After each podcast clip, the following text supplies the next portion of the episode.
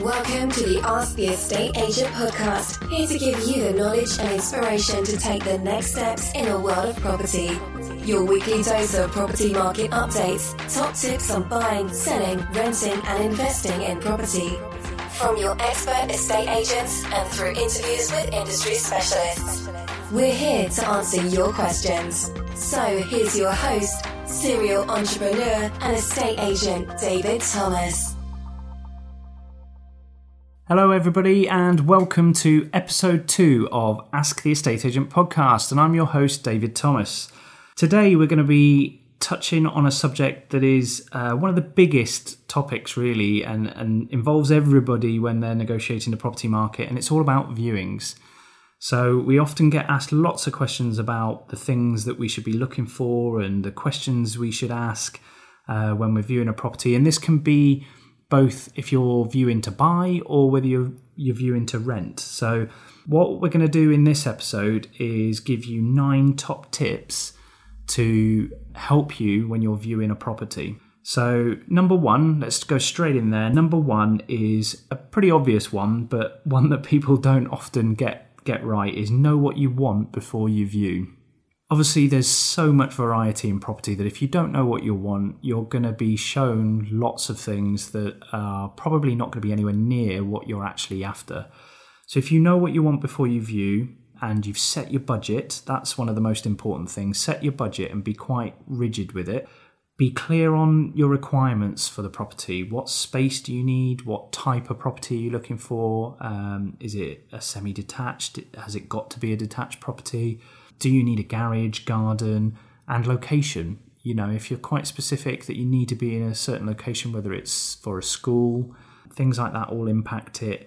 Have that criteria with you and and make sure that that's conveyed to any agents that are showing you around. And you can also use this criteria when you're actually searching for your properties online as well. So whether it's on an agent's website or Rightmove or Zoopla, you can put a lot of these requirements in to really and specify that you're you're going to go and look at the right kind of properties from the start. This way you just don't waste your time being shown properties that that just don't meet your requirements.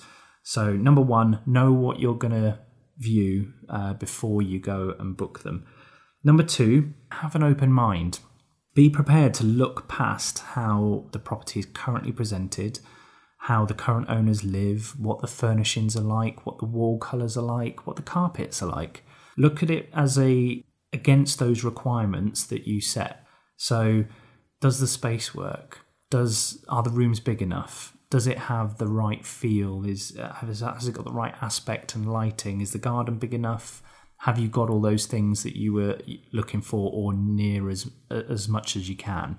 So go in there with an open mind. Don't get put off by things that are cosmetic that aren't going to be there when you finally um, move in if you did buy it, because you could end up missing out on the perfect property because you get blinded by these things. So go in there with an open mind is number two. Number three, quite often helps with number two, is having a second pair of eyes. So either take a family member, a friend, um, somebody that can just give a second opinion in an impartial way. So remember, they may not fully understand your requirements as well or your vision. So don't be afraid to disagree with them um, and question the the comments and the views that they might have. But what you might find with this is that you'll they'll come up with something that you might have missed, um, and they'll be looking at it from a slightly different angle. So it's a brilliant tip to just take somebody along who is not involved in it and can look at it from a from an impartial view as a second pair of eyes. So that's number three. Number four, give yourself plenty of time to take everything in. Um, don't go and book yourself in for 10 minutes to look around a property that you're potentially going to buy because it's just simply not enough time to take it all in, to appreciate everything in the space and have a good look at all the all the detail. So as a guide, you'd expect about 30 minutes minimum really to take in the inside of a property and again, if you've got outside areas, gardens, front and back, and garage and things like that, you know, up to 30 minutes to, to get a feel for that. And, you know, you, you want to give yourself as much time because if you can look around the area as well and you can sort of take your time walking around, asking lots of questions, the longer the better, really, for yourself. Just make sure you do book that time in with the agent because they might be restricted on how much they can give you if they're not aware of it at the beginning. So um, when you do book the viewing, just say to them, look, I'd like 40 minutes or you know even up to an hour at the property. Is that okay? Um, and then they can just book that time in. So number four then give yourself plenty of time to take everything in. Number five ask plenty of questions about the property. Ask plenty of questions about the local area even why is the vendor selling? You know you want to know everything that you you possibly can about the area about the property about the circumstances all these things help you in making a decision and ultimately negotiating the price as well if it comes down to that so ask plenty of questions don't be afraid to do that if you obviously get get the opportunity while you're there with the agent at the property anyway but even if you don't, then you think about something, contact the agent and, and ask those questions to get the information. So, number five, ask plenty of questions. Number six, look for telltale signs of issues. Now, most of the time, you'll get a survey anyway if you're buying. Obviously, if you're renting, you won't be. So, th- this is even more applicable if you're going to rent a property when you're buying, you might get a survey done later down the line, but it's it's always good anyway to look for any telltale signs of issues, and this can be such as damp, cracking, um, stains on ceilings or walls that might you know show up a leak. Um, these will all help determine what kind of survey you might instruct, but it'll also highlight any issues that that you might want to ask questions about or could be an ongoing thing that that you should be made aware of. So, you know, keep your eyes open, look for those telltale signs, then ask the questions as well, and it will help you to determine which survey you go for, particularly if you're buying. Number seven, then explore the neighbourhood. So you might be moving there because you like the area, or you've you you might even know it in much detail. But if you don't, and you're moving because maybe it's um, a new job that you're moving to, or you're going specifically for a school catchment area, you know, explore the neighborhood as much as possible. Walk the local area, go round, spend as much time as you can. How far away is the nearest shop? You know, how far away is the nearest pub? All these kind of things that, you know, you might not necessarily think about straight away. And then you could end up moving there and thinking, I've actually got to get in the car to go and get a loaf of bread or, or some milk. You know, those essentials, how close are they to you? the things that really matter to you, things that might impact your lifestyle, make sure they're all nearby. So think about that. Think about the neighborhood. Think about taking a walk around, get a feel for what the neighborhood's like. Is it noisy? Is it quiet? You know, are you close to a pub?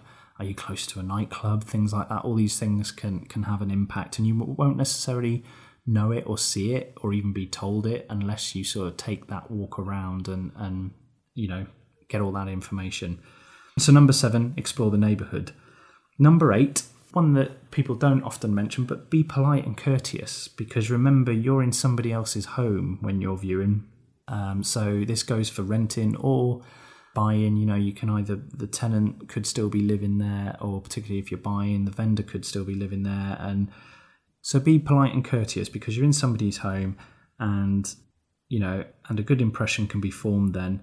This may lead to more information being provided as conversation flows more easily and may also benefit you should it come down to multiple offer situations that, you know, if you've been really polite and courteous and the vendor was there and, you know, you were able to make a bit of uh, chat with them and ask them a few questions, you know, it all helps to build relationships and, and, uh, you know, sort of build, build that initial bond. So be polite and courteous and, and take into account that you're in somebody's home and, and sort of be respectful with that. So that's number eight. Number nine, then, the final tip for viewing property is be realistic. It's unlikely you'll find a property that 100% matches your exact requirements, and that is 100% in the condition you would like.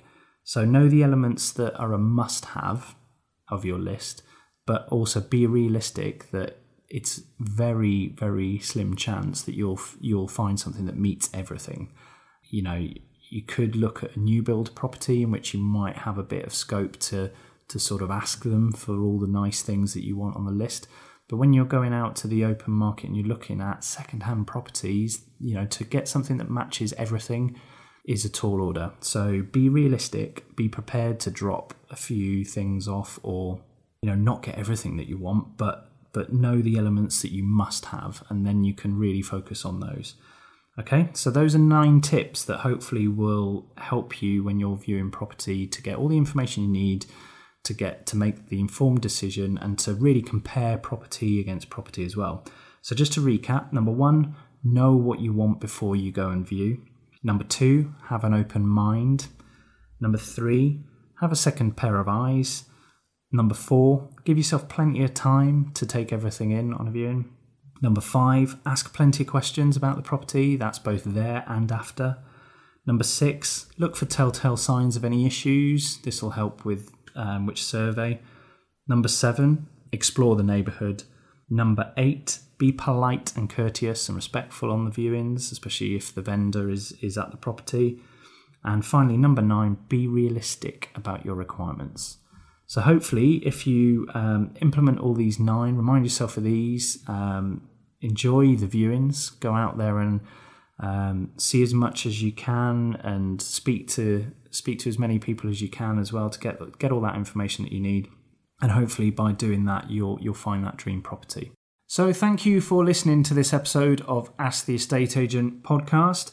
Don't forget to contact us with your questions that you want answering in future episodes. You can do this through social media. You can find us on Twitter, Facebook, or Instagram just search Ask the Estate Agent and you'll find us. Or you can contact us through our website, asktheestateagent.co.uk. So join us next time. And if you enjoyed the show, please don't forget to subscribe and to rate us on iTunes, Stitcher, or wherever you're listening. And until next time on Ask the Estate Agent, it's goodbye for now. We look forward to answering your property questions and helping you with your next move. Thank you for listening to the Ask the Estate Agent podcast.